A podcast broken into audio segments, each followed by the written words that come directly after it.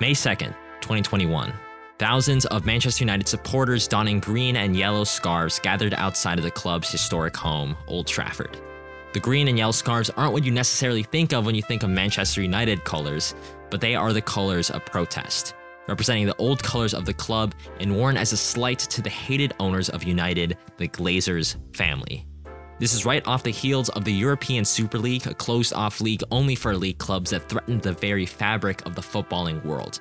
And while these protests may have been sparked by Manchester United's involvement in the failed Super League, the roots of discontent stretch much further than that.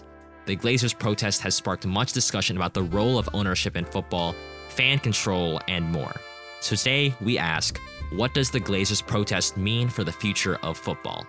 It's a story of over commercialization, profit over community, and hope for a potential future featuring 50 plus 1 and fan controlled clubs. If you like this episode, don't forget to give us a follow, a rating, and tell a friend that you enjoyed it. Let's get on to the show.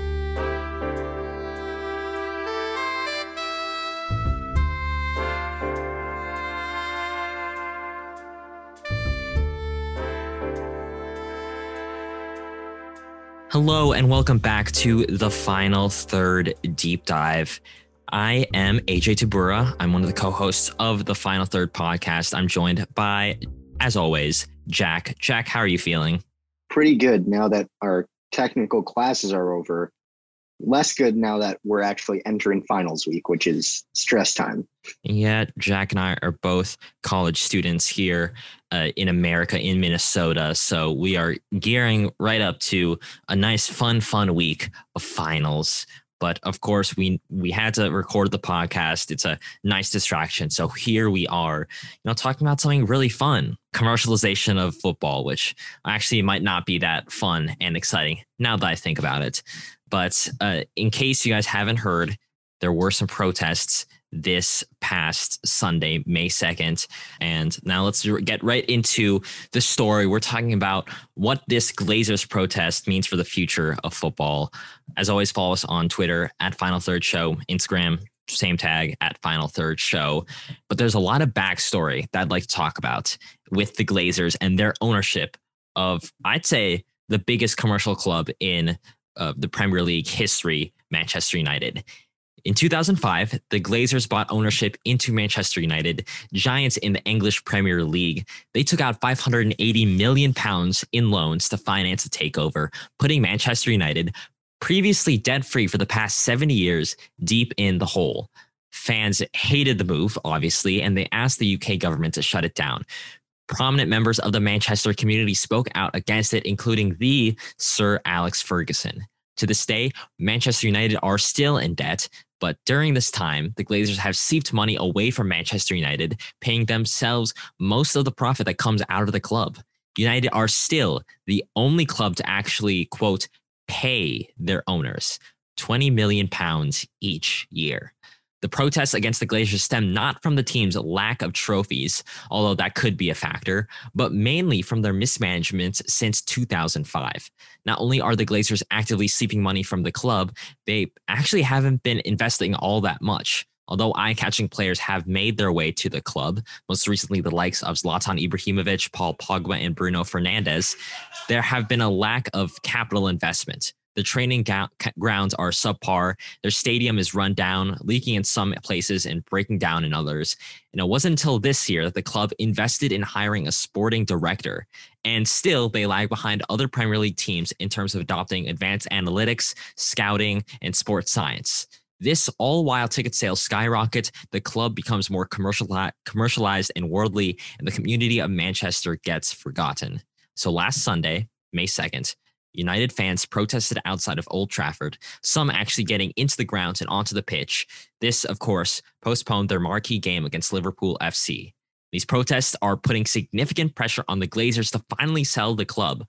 With calls for 50 plus one to be implemented, the decrease of commercialization from clubs, not just Manchester United, government intervention, and above all, for the Glazers to finally, finally sell the club. So here's the question to start off today's discussion, Jack, about what these protests and protests against owners at large means for the future of the footballing world. It's an open and discussion.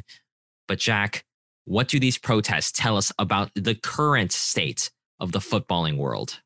Well, it tells us a few things. Uh, for one, it tells us that you know the sport has significantly changed in I, would argue over the past 20 to 30 years significantly.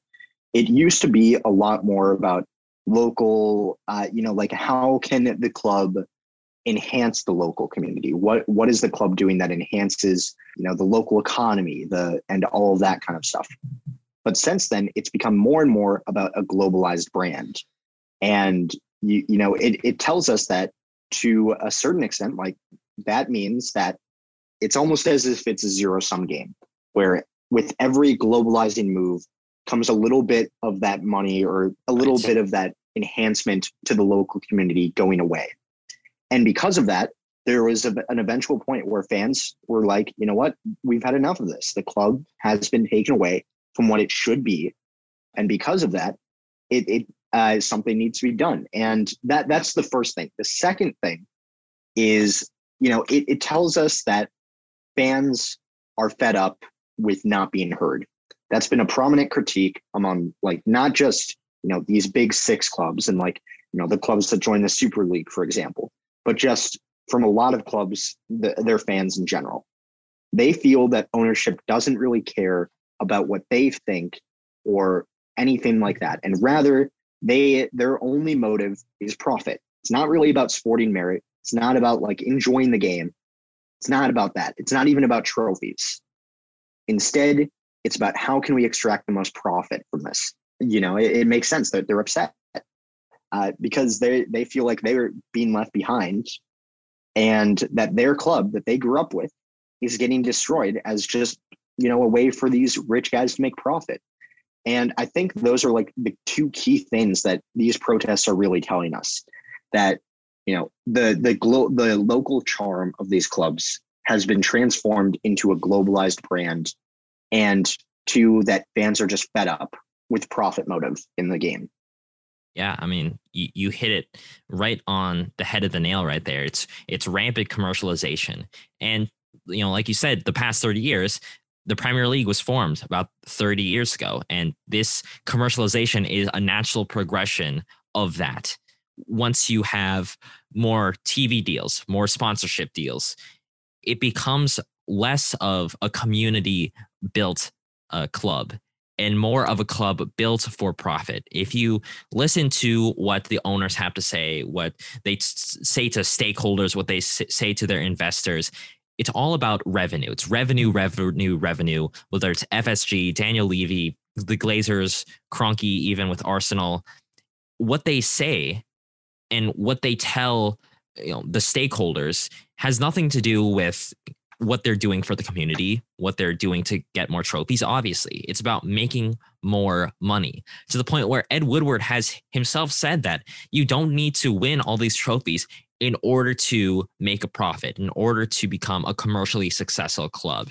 And to a point, that's true. Manchester United are very successful commercially, but that is at the direct expense because it is a zero sum game of them losing some local charm, marketing towards a globalized brand, globalized fans, and leaving their local fans because they're moving to this this globalized brand. They're moving towards this this new type of fan, and people are sick of that.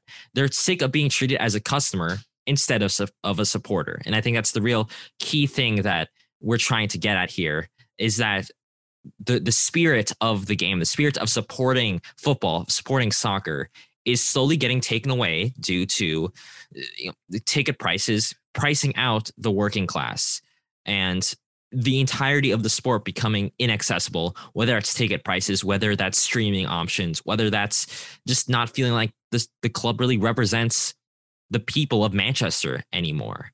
And so that's why people are protesting I ask myself this every single day, whether it's this or some other social justice protests or any form of activism at all. Uh, will these protests do anything in the immediate f- future? We can we can you know plot and try to imagine what it could do, but what will it do is an even bigger question. It's a it's a big question to ask when we're talking about the direct effects of this protest on the footballing world. Jack, I have this question and a follow up question. But will these protests do anything in the the the near immediate future?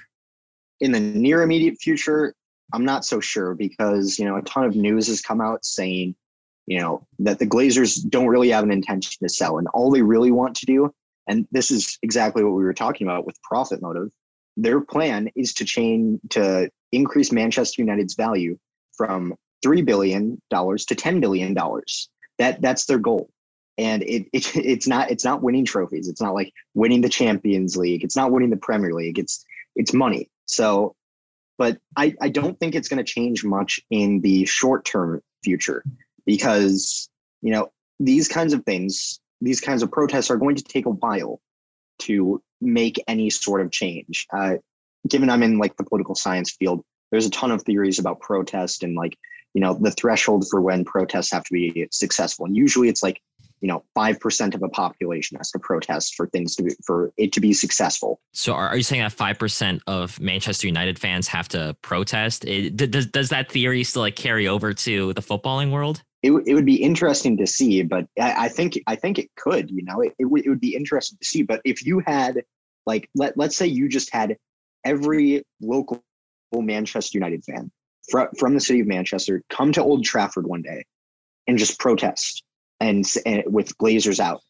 At, all of a sudden, the Glazers are thinking, well, hold on, we could lose literally all of these gate sales because most of the most of the most of the ticket sales they're getting right is from local fans it's not as mm, much that, like fans. That, that could be debatable. They they, they do be, have a right, lot of foreign yeah. fans, but yes, True, continue. But the, the gate revenues is, is what sure. I'm talking about. Like that that's more like the, those local fans who are who are giving it to them, and because of that, they they might reevaluate and say, well, we could lose out on a significant chunk of revenue if we don't sell or at least adapt our practices, right? So it, it becomes then like a cost benefit calculation because if you get enough people out there, I it, eventually they can't ignore it anymore, right? Mm-hmm. Like it, it Man, Manchester United fans could go out and delay every single game for the rest of the season, and that that eventually, like you know, the Glazers can't ignore that, right? They they have to eventually say like, oh, maybe maybe there's a problem that we should address. But as as of right now, if it's just like you know a thousand people or so, that's not going to be enough to do anything. Unfortunate as it is, like I, I, I like to believe in the power of people, but 1,000 people versus like an entire global brand, it's a pretty easy cost benefit calculation then for the Glazers. Like, so I that that's that's uh that's the way I see it at least. So short term, you don't see the Glazers selling. You don't see a lot of movement in terms of the fight against this global brand. Medium to long term, are you a little bit more optimistic about the people of Manchester's fight? Well, I, I think so because this is kind of a natural progression that we've seen over the years because you know even when united were winning trophies like 2008 2010 like that kind of era that era of 30 years when they won champions leagues when they won premier leagues there were still fans in like the stadiums with signs that said like glazers out and all that yeah. kind of stuff but eventually you see you see these protests get bigger and bigger and you know it became at its largest just two days ago for, for us. So, you know, that that's pretty massive that it's come that far, but it, it'll take a while for it to build up. But given that the, I guess you could say the dam is broken of going from like just kind of passive dislike for the Glazers to like an active, an active wanting of them out because of, you know, for among other things, the Super League decision. Yeah. So because of all that stuff, I think that in the medium to long term future, there's definitely a possibility they sell, mm-hmm. especially mm-hmm. if these kinds of protests continue. Yeah. And, and, to be clear, people were Glazers out before Glazers even came in in right. the first place. Yeah. United in 2005, when they came in, they were telling the government to, you know, kick these guys out, that that that they should step in. They got e- even bigger protests in 2000 in 2005 so much so that they they started uh, a Phoenix club, a supporter owned Phoenix club. Uh, what is it? Uh, uh, FC United of Manchester. I, I, I, I, believe that, that that's their club. But um, this, in in my view, isn't like as you said going to get the Glazers to sell right now. But I, th- I think there's a key thing that uh, you haven't mentioned yet, and it's the fact that protests beget more protests. I suppose once once people see that there is already action being taken, and we mentioned this in the Monday episode, they are more likely to take action as well it kind of takes some inspiration from other protesters, other activists to get people motivated because they're not going to start the movement themselves. But if they see the movement's already happening, they're going to jump in. And I think that's one of the long term effects and short and medium term effects of this protest that we're going to see not just in Manchester, but in cities across Europe. I think uh, because there's going to be a second round of protests in Manchester outside of Old Trafford in the 14th and 15th of May, in mid May somewhere. I think because of those protests and because of the singular protest that happened just this past Sunday, we're going to see a more global continental push towards fan control. We're already seeing this. We're already seeing this in Valencia against uh, the the Lim family, the owners of uh, Valencia CF in Spain's La Liga.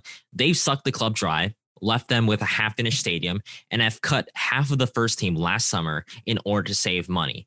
Uh, fans obviously see that as a way to screw the club over to get the, the owner more money. So they're speaking out against it and they're protesting as well to get uh, Lim out of there. And there's a large history of clubs failing due to poor ownership, not just the big clubs, not just Valencia, but Hull, Bolton, Bury, Wimbledon, Schalke, Hamburger SV, Blackburn, Newcastle, Doncaster Rovers, Portsmouth, Charlton Athletic, Blackpool, Birmingham, Sunderland. You know, a, a lot of English clubs, to be fair. Uh, with this movement, maybe we can move more to fan controlled clubs to protect the sanctity and future of teams like the ones I've just listed. And I think what these protests really signal is kind of a watershed moment in the footballing world where football fans of big and small clubs alike have to decide whether or not they're going to join in the fight. But that leads me to kind of a follow up question off that because I, just came up with this, Jack, and I'm going to throw it to you right now. But do you think that this status quo that people are going to try to fight, whether it's trying to get the Glazers out, because the status quo right now is like the Glazers' ownership, and the status quo of just commercialization as a whole, do you think that is a status quo that is possible to be defeated, or is or is it just too powerful and unmoving that we can't move away from it? I suppose. I, I think for the Glazers status quo, I think that's changeable because you know there, there's several avenues for which that that can be changed. Now you can talk government intervention, you can talk intervention on the part of the FA or the Premier League, you can talk just them caving to fan protest. You can talk. I, I think uh, I was just looking through, that found that you know they might be willing to sell if someone came up with like a four billion pound offer. There are possibilities. They might be slim possibilities, but yeah, the, that status quo can change. This commercialization of soccer, though, the globalization of it, I don't think so. I, I'm not sure if that's changeable. And the reason why is because you know it as much as much as I hate the idea of the Super League, they did get one thing right in it, in that, you know, as the as the world itself globalizes, their product of you know soccer and their top teams are going to be exported around the world. And because of that, eventually they're going to have to expand even further and further, further. And, you know, I, I think that globalization is here to stay because as the world just gets more international and uh, you know that that sounds kind of like a ridiculous statement to say but you have to remember that this globalized world where there's been like a ton of trade between countries and all of that has only existed for like 65 years or so mm-hmm. as that expands we're only going to we're only going to see more and more of this globalization because there's always going to be new audiences to reach there's right. always going to be new fans that you can get and because of that, that even 50 plus one, right? as much as like these fans might want to say, like, yeah, if, if we had majority rule uh, of these clubs, we, we'd preserve the club, right? But that's not necessarily true because one, they might not vote as a monolith. You're not guaranteed that all the fans have the same preferences, and also, you know, you're uh, they're still going to want to expand their club and do what's best for it. They mm-hmm. because they want their club to succeed. So I, I think that regardless of the system in the future, that globalization uh, of soccer, that status quo, is here to stay.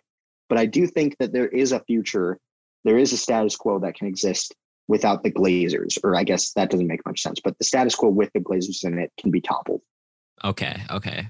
Well, going off that, we're going to get to 50 plus one in a little bit because that's been a major component of these protests. But when we're talking about commercialization and the inability to be less commercialized, in your mind, when we're talking about the status quo, when we're talking about reducing the commercialization in football and kind of getting back to the grassroots football that English fans know so well, in your mind, as someone who knows economics really well, that knows politics really well, is that something that at all can happen? Like, is that even in the realm of possibility? You say, like, oh, it's probably not going to happen because we're globalizing so much. Is there even like like with with, with uh what's it in Doctor Strange or whatever he's coming up with like all these like possibilities like this is the, the one, one where, where we win yeah. yeah one in 14 million yeah well yeah uh, I think I think it's possible, right? Like there, there's a chance of anything happening. You know, uh, my and, my focus. And, and what does it yeah. take? I'll also say, like, right, yeah, that that's fair. That's a fair question to ask as well. But like, you know, I my my degree for political science is in political methodology, so I deal with statistics and stuff like that. There, there's never a zero percent chance of something happening. There, there's always a chance of it happening, and I, I think there there can be. I, I, I, I think that there's been some instances where clubs have shown that they're open to this kind of thing. Because for one you know 50 plus one for example didn't always exist in the bundesliga. It, it right. didn't always exist in german soccer.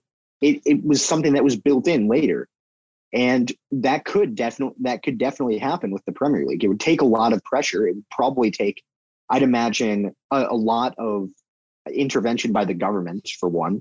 Uh, you know we know both uk parties the conservatives and labor both the major parties at least, are seem to be very on board with 50 plus one, or at least some semblance of fan control in the game. And because of that, you know, you could see potentially, you know, Tories and Labor get along and say, yeah, yeah, let, let's let's pass some legislation to do something on this. And if that happens, you know, if you can get the entire UK government, or at least a majority of it, to back this, that can definitely happen. But but, it, but, but, but, that's still, just yeah. that's just 50 plus one, right? Right, like, exactly. That's, that that's that doesn't guarantee a future of decommercialized soccer. Oh, I agree. Yeah. It it that that one's even a slimmer possibility because to get to this decommercialized state, you have to like 50 plus one is kind of a prerequisite to get to even that, right? Because Probably. you need to kind of rein in the corporate control. And 50 plus one is a good prerequisite to doing that. But in, in like even if you even if you rein in that corporate control, you know, you you have to guarantee that your fan base will control, you know, will control 50 plus one of that contingent voting against the commercialization and mm-hmm. increased commercialization, which isn't guaranteed because at you know the Super League seemed to be like universally condemned, but even polling shows that 14% of people still supported it. And you know, if you have 50 plus one, and that's exactly what you have, you have 51% fan control. 14% of those fans say uh, agree with the ownership, then the ownership gets their way. That that's that's unfortunately the way that works. And you know, it, it would take a lot because as as I'm sure we both know, because we we're we're both in, in in tune with politics you know? You you say that I, I i know a lot about it but you know a lot about it too. Yeah sure. People can be bought. People yeah. can be bought. And because of that uh like i said earlier cost benefit analysis. These, these clubs are going to say hey you know what? We'll give you we'll give you free season tickets or like we'll give you a we'll give you a lifetime supply of like free jerseys or maybe we'll just give you a thousand bucks. We'll just give you a thousand pounds uh, to to vote our way and you know that that's going to cost less than what they could potentially lose if the if the fans get their way. So I might be a little bit pessimistic on that. I might be.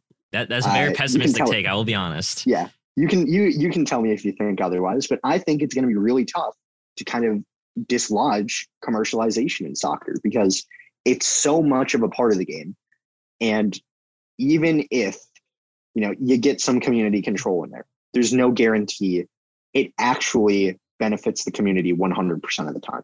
Yeah, I mean, I'll have to like really, really agree with you.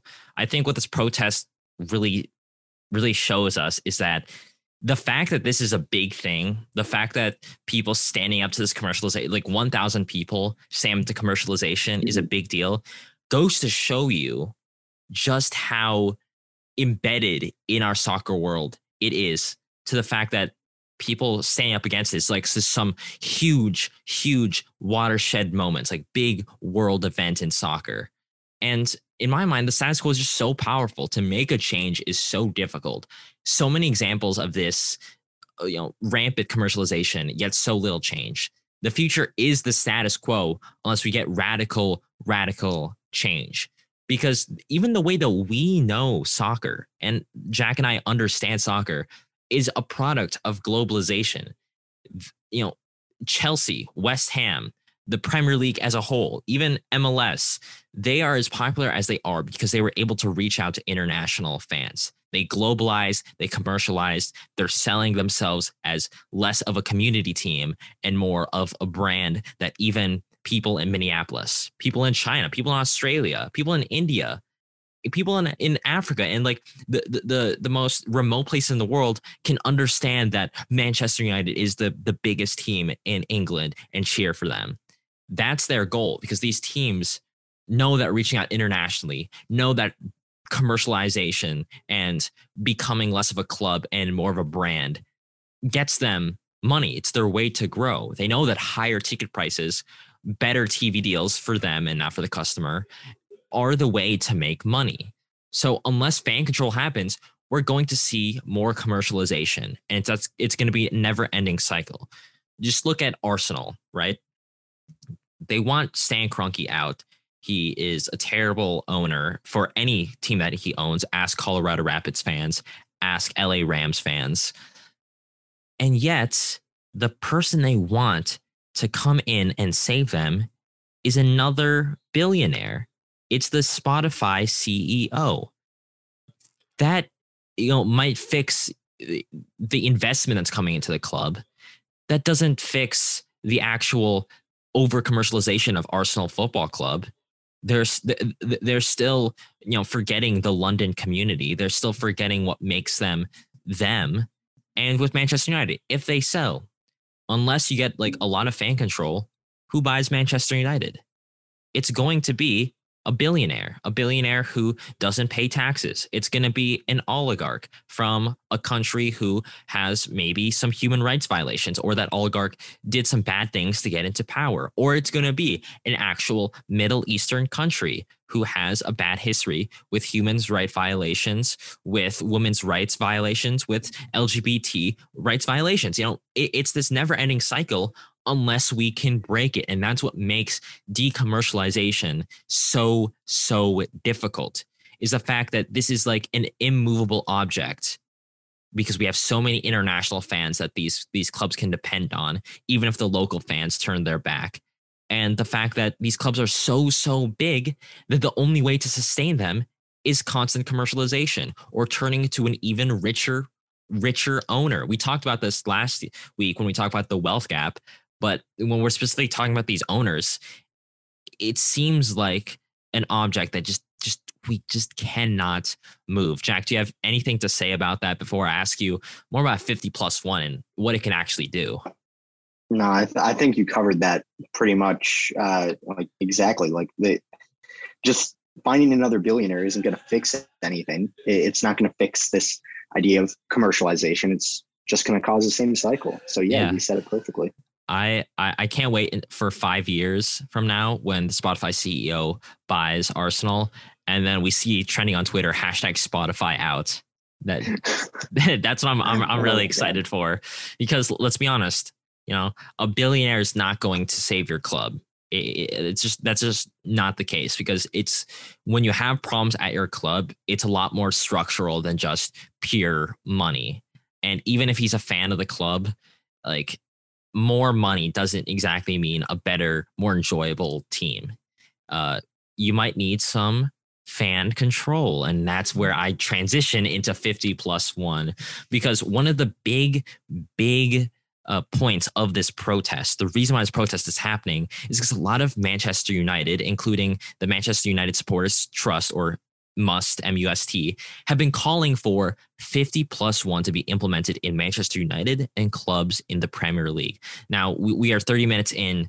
Uh, we have not explained 50 plus one. I realize it's actually an issue that we had last week. We also didn't ex- explain uh, financial fair play. So not fair play to us, I'll be honest. But uh, in a nutshell, 50 plus one is the system in Germany in the Bundesliga and the, the second Bundesliga where teams will cede control or when it started they ceded control to fans. So fans must be required to own 50% of a club plus one vote and that's where 50 plus one comes. So they always technically have own uh, majority ownership of teams and then the, the rest of the the the 50 percent like uh, thereabouts can go to another actual owner. So it could go to the likes of uh, I don't know uh, the FSG or whoever. And you know, because of that, it allows fans to have more control of the club. Jack already mentioned some of the issues with 50 plus one, uh, but um, I'll throw it back to him. Uh, Jack, we're seeing more people, the community of Manchester, the community of the English Premier League, and s- soccer fans worldwide gathering in support of 50 plus one. A petition calling for 50 plus one reached about half a million signatures in England, requiring the UK government to discuss passing a law on it. So, my question is like, will 50 plus one help? How will it help? Like, what are the pros and some of the cons that you've already mentioned of 50 plus one? And then I have, you know, another follow up question to that as well. Well, yeah. Um, how will it help? Uh, the the way that supporters and those who well are, are, proponents of this move say that it'll help is that it gets back to fan control and non-corporate dominance in the game. And it's easy to see why you know theoretically if supporters have a majority share in the club then yeah they they should have they should be able to dictate decisions. And they should be uh, it, it should be the board's burden to convince them rather than uh, you, you know the supporters' burden to convince the board that their decision and their thinking is correct. So theoretically, it should return control to fans. However, on the other hand, as I as I discussed in my pessimistic worldview, I suppose they could be bought out by by the ownership and say, you know what, here here you go. I'm I'm going to get you you know what? I'm going to get you a, a, photo op with Mason Mount, like on the Chelsea, uh, like this is the, the Chelsea board. I'm going to get you a photo op with Mason Mount. You're going to get a signed jersey from him if you just vote my way. And if you have exactly 50 plus one, it's over then. Then, then the board gets their way. And, you know, it, it's, it's very fragile. It, it almost at, at times can give an illusion of fan control when in reality, the board still dictates a lot. And that's ultimately very true because yeah. 50 plus one in Bundesliga doesn't doesn't like control like ah yeah should we should we buy this player or not? They don't they don't get a say on that. That that's not that's not their their uh, their choice to make. That's still the board and uh, and you know the sporting director the coach that's who makes the final decision. It, it's it not every decision goes to the fans on this but it, it, it is generally regarding administrative stuff on it now that that's kind of like both sides of it, kind of some advantages and disadvantages, but will it actually happen? Mm-hmm. I think it could. Okay. I think it could. Because, you know, like I said, Boris Johnson, I don't like him very much, but he even he even said that this could be a good idea. And if you have the prime minister on your side, you, you've got a pretty, you, I'd say you have a pretty decent chance of it happening just because of that. So, you know, if if uh, like uh, I can't even remember who the labor leader is anymore. I know it's not Jeremy Corbyn anymore, Yeah. But uh, if you can get the labor leader and Boris Johnson to come together in support of this, it happens. It, it happens. Like uh, it, they because they have the power to force the Premier League, the FA, to do this. So it definitely can. Uh, although more practically, I think a lot of the a lot of these politicians, you know, like in like in the U.S., can be bought out. They're, they're, exactly. They can be bought out, and because of that, it's very possible that it doesn't actually happen because you could get these clubs have a lot of money. The ownership has a lot of money. And because of that, they're willing to spend to protect their brand, to protect their profits. And, you know, I've said it too many times cost benefit analysis again. If the cost of buying off a few legislatures or MPs is, uh, is, or members of parliament, I suppose I should specify, is, is, uh, you know, less than the cost that would happen if they have to implement 50 plus one and can't always get their way, they're going to choose the cheapest option. And yeah. so pessimistically, again, it it has a small chance of happening, but I, I would say it's a statistically significant chance. So take that as you will, I guess. yeah, I mean, I, am right there. I don't think it's even like pessimistic. I, I hate to use this term, but it, I, it might be a realist, you know? It, yeah, because this is like the realistic uh, thing that's going to happen, and because like you mentioned, lobbyists exist I'm sure I'm sure these owners have on speed dial a PR firm, a lobbyist firm that they can call up and say, "Hey, I'm gonna I, I, need you guys to go in, talk to Boris Johnson or all these other MPs, and get them to kill off the the 50 plus one legislation that's on the floor right now. It, that, that's one option because we can go through the government, or the clubs can just independently do it. But like you said before, cost benefit analysis if it's you know the clubs could do that but in the long run what's going to get them more money is having a monolithic control of the the the club and so they're not going to give that up because in the long run they get more money by staying in the status quo and when we talk about like the 50 plus 1 uh, being a good option for for teams and for fan control you know, it, it, it, would be really nice. get stadium improvements, less favorable uh, loans, untaken outs, ticket prices probably decrease, more community outreach, less uneconomical transfers. But at the same time, as you said before, they're not a monolith. Supporters aren't a monolith. You don't even need to pay them off. If you can just convince like enough uh, of the fans that hey, this is the right move. You know, there's no giant like GroupMe group chat uh, of fans saying like, "Hey guys, we should all vote on this," or like, "We should support this." If you can get a good chunk of the supporters to turn on the other, there, there, there you go. You, you you have your way, and not only that, but something that I think we failed to mention is the fact that if you have 50 plus one or just fan control in general, money needs to be from the club. It needs to be or- organic grassroots. Like like money has to come from the supporters, from player uh, transfers out, from merchandise sales. You don't have the same Roman Abramovich just pouring his oligarch money into the club because you don't have as much as that because you only have a 49%, 50% of the club belonging to a corporate entity. And so that makes it hard to potentially compete when you have the 50 plus one rule. But, you know, that brings up an even bigger question. And I think is a question that we're, as football fans, going to have to grapple with when we're talking about fan control. And what this protest kind of at the end signaled is if this community matters so much if it means spending less money on players and becoming less successful, would fans still support 50 plus one community control and decommercialization? Like, okay, if a club was well managed and pumped with a lot of money, would these clubs still protest? Like City, uh, in specific, you know, they're doing pretty well for themselves. They're they're now in the UCL, you know, final. I, I don't see a lot of their fans speaking out against their ownership. Is it just because they're not doing well? Uh, th- there's a lot of questions in this question, Jack. So I, I, I'll let you take it wherever you want. But the bottom line is do you think the fans are going to be willing to sacrifice their owner like pumping in money if it means more fan control, if it means 50 plus one? Yeah, that that is a bit of a tough question to answer just because like, you know, it, it it's a tough thing to think about because a lot of I'm sure a lot of Chelsea fans who were who were protesting on that Tuesday the Super League died, right?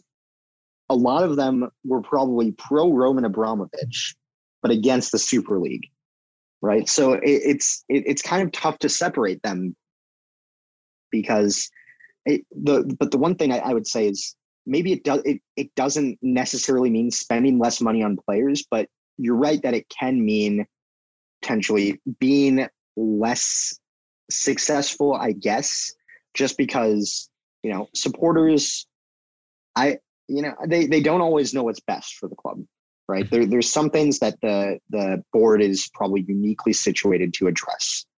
There and uh, you know sometimes asking for that input could lead to the wrong decision being made made. So it it, it it's it's tough because i i like the idea of 50 plus one right? And I, I think a lot of people like it because it does sound appealing. But the other thing is, you know, it, it is tough because there there's a lot of people who probably would be like, you know what, I'm fine with my owner. They they pay a lot of money. They put in a ton of money. We get awesome players, so I'm fine with it. That's a but, that's a significant chunk of footballing fans out there. Exactly. I, I think there's a good amount of people, especially the ones that were pro European Super League, who are just let's win first. All I care is about the the bragging rights, the trophies. I don't give two F's about the community that this club represents. Yeah. And the other thing with it is as the game becomes more commercialized and more globalized, it's going to heavily shift more towards the winning first. So mm-hmm. it's going to it's going to be less and less appealing. I, I feel like, you know, if, if you were to make sort of a map of uh, you know fans of these clubs, right? And the most of the discontent towards the Super League, it would be relatively evenly distributed amongst fans, right? I think I think it would be relatively evenly mm-hmm. distributed in terms of hatred towards it. But I think in terms of like supporting a 50 plus one rule or like, you know, uh, if you had to answer uh, if like uh, the 50 plus one rule meant spe- like potentially being less successful because less money is coming into your club, the way that it would work is around Britain, they wouldn't care. They they would want their clubs back because they've grown up with that.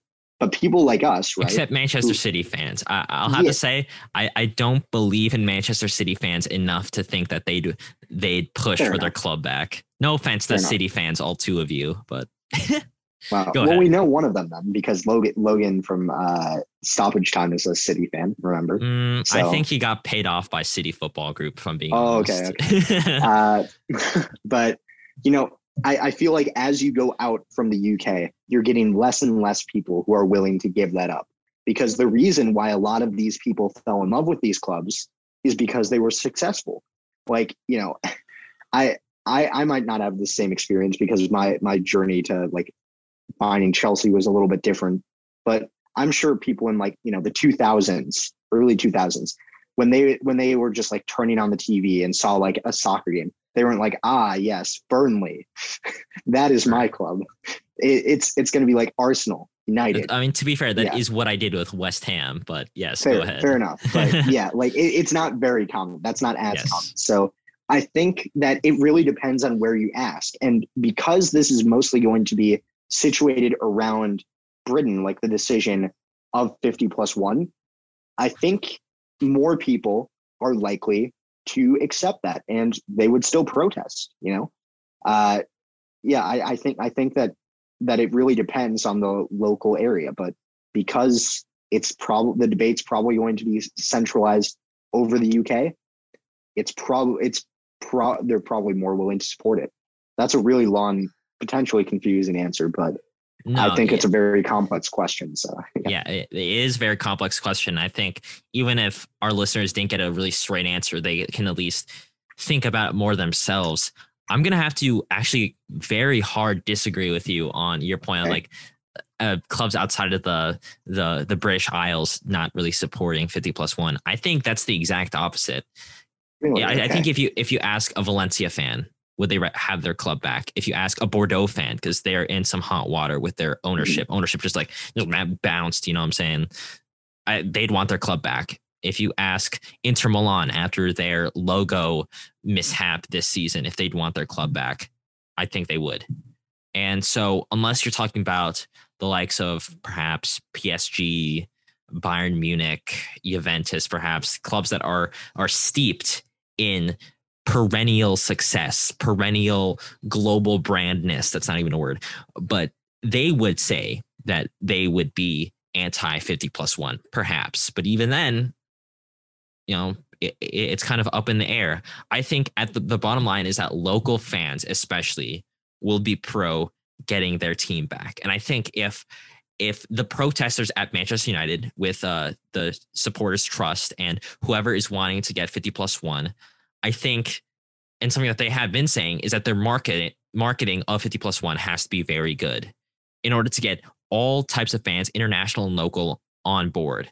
Because if you say like, "Hey, you, Logan, Manchester City fan, we're going to implement 50 plus one," you have the ability to control Manchester City That'd be so cool. And Logan would definitely jump on that. We're, we're mentioning Logan because we, we just guest guest spotted on their uh, on their podcast. Go go check them out. Here that's a, a late plug for that, but go ahead check them out. But I think Logan would take that. If you told Jack, I'm pretty sure you would be like, yeah, heck yeah, I would own Chelsea if I got to own a little bit of them. That that would be sick. I mean, would you not take that? Maybe I, I am not so sure because that's a lot of pressure, you know, to to make those decisions and uh yeah, and especially well, since I'm an American and you know a lot of uh, UK fans don't really like Americans' well, perspective. To, to be so fair, it would know. be you and probably like 200, 300,000 other people. I fair enough. Yeah.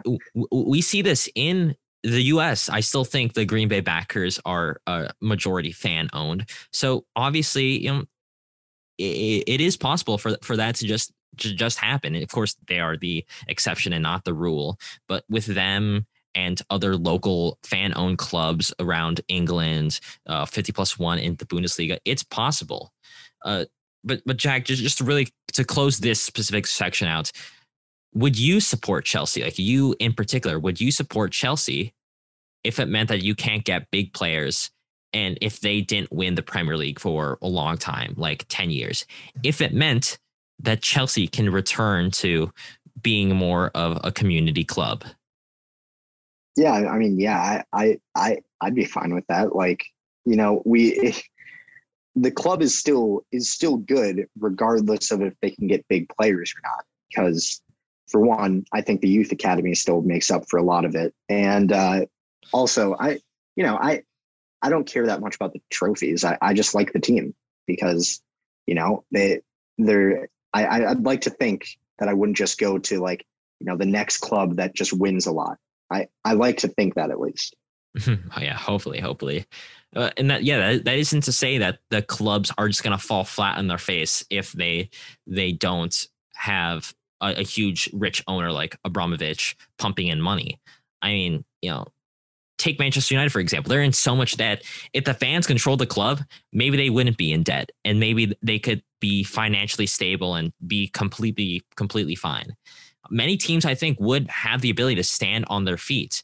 And many times it's the owners doing more harm than good. You know, I, I think there are at least a, a pretty good handful of clubs out there who can probably at least baseline support themselves maybe not you know grow exponentially so some of these clubs have done but stay on their feet and support themselves through their ticket sales or their merchandise sales or their their TV and sponsorship deals. They don't necessarily need an owner to pump in an influx of money. So, you know, that is 50 plus one. That is community control. That is decommercialization. Well, let's end it there. But first, before we truly end it, I suppose, let's just give our final takes about what these protests means for commercialization. Uh, I, will just start out first. I, I think I think when we're talking about the the larger effects of not just the Glazers protests, but the Kroenke out protests, the Super League protests, uh, the calls on social media to get these owners out, to get commercialization out, I, I think it really speaks to a discontent within the footballing community that they are tired, like I said before, of being treated as a customer instead of a supporter. And I think that discontent is just going to grow until it reaches a boiling point. I think we could have already passed that. We could be nearing that point. But with the, the growing need for 50 plus one and fan control, we're going to see more people protesting. We're going to see more people in support of fan control pushing local legislators in the UK to make it happen. It's going to be a difficult road, but I think those are the effects that we're going to see moving forward. Uh, Jack, do you have anything uh, else to say about it? Yeah, I mean, you know, I, I I spent a lot of this episode talking pessimistically, you know, right? But uh, I think that this still could happen. Whether or not it would be perfect, that that's another debate. But you know, I I think it could happen if you if you already have like some big names behind you. It it definitely has a chance. And you know, if, if you want it to happen, then what I would say is, you know, try and get to like as I said, that five percent type thing. You know, try and make it, try and make the cost benefit equation for the Glazers harder. Try and try and challenge them and say, you know what, we're actually going to stick to this. The, this protest isn't just an empty action. We're actually going to not go to your games. We're not going to buy your jerseys. And if you do that, then it makes it more and more likely that the Glazers, the Kroenkes, FSG sells. But you have to be credible in your threats, I suppose. That that's that's the key portion of it. If if not, then you know you're probably not going to get 50 plus one uh, sooner rather than later. You're not going to get the Glazers to sell. So you know if you want something, fight for it. I guess. I mean, yeah. don't necessarily like actually like physically fight. But well, like, no, no. But like you know, stand up for it. Yeah, like the status quo doesn't change. That's the reason why we're so pessimistic because we were like, I don't know if people are going to actively fight the status quo. I don't know if that's even in the realm of possibility. But if you really think about it, it is. But it, it takes people not just like not buying, not just not watching, not just not uh, participating in the event that the club puts on, but actively working against them. And that's what I was so impressed by uh, Manchester United fans outside of Old Trafford. The fact that they're able to literally shut the entire thing down. And uh, okay, I'm, I'm not going to right now condone the destruction of property and breaking into private property, at least on this podcast. But I, I will say that hurting the bottom line actively like that and not even that, but if you just like show up and 5% of the entirety of the Manchester population was outside of uh, Old Trafford, outside of the Glazers' home, even though I, I highly doubt that they have a home or they spend a lot of their time in Manchester to the point where you can find, you probably find them in Tampa. Okay. Fly to Tampa, you know, go outside their mansion or whatever. and just get something done like that. That's that's at the end of the day what it's going to take. Active action plus the passive peaceful action as well. And that's how you make change. And maybe I'm just speaking on my butt right now, but that's the way I think about it. Jack, do you have any closing remarks about this? And do you have anything else to say to our listeners before we close it out? Outside of just the stuff about protest, you know, uh, if you enjoyed this discussion on, on all of this, or, you know, if you hated it, uh, you know, still try, it, still check out our other episodes anyway, and follow us on Twitter. you can you can tell us either way if you enjoyed it or you hated it at Final Third Show uh, on Twitter and Instagram. You can find us there, interact with us. Uh, we post a lot more on Twitter than we do Instagram, but yeah, uh, we we enjoy conversations. That's why we do this podcast, and uh, we'd love to hear from more of you. Yeah, and as always, one of the best ways you can support the show is by sending it to a friend, telling them that you should, they should check out the show. That always helps. We like to thank you guys for the growth that we've had the past four months we've been doing the show. And yeah, tell your dad as well. If uh, family recommendations always come in highly, so tell your dad about the show. I'm sure he would love it as well. We'll see you guys next Monday for our news and predictions show. We got we've already got some big stories we're planning to talk about, so do check those out. And we'll see you same time, same place for next week's deep dive episode. See ya. Bye for now.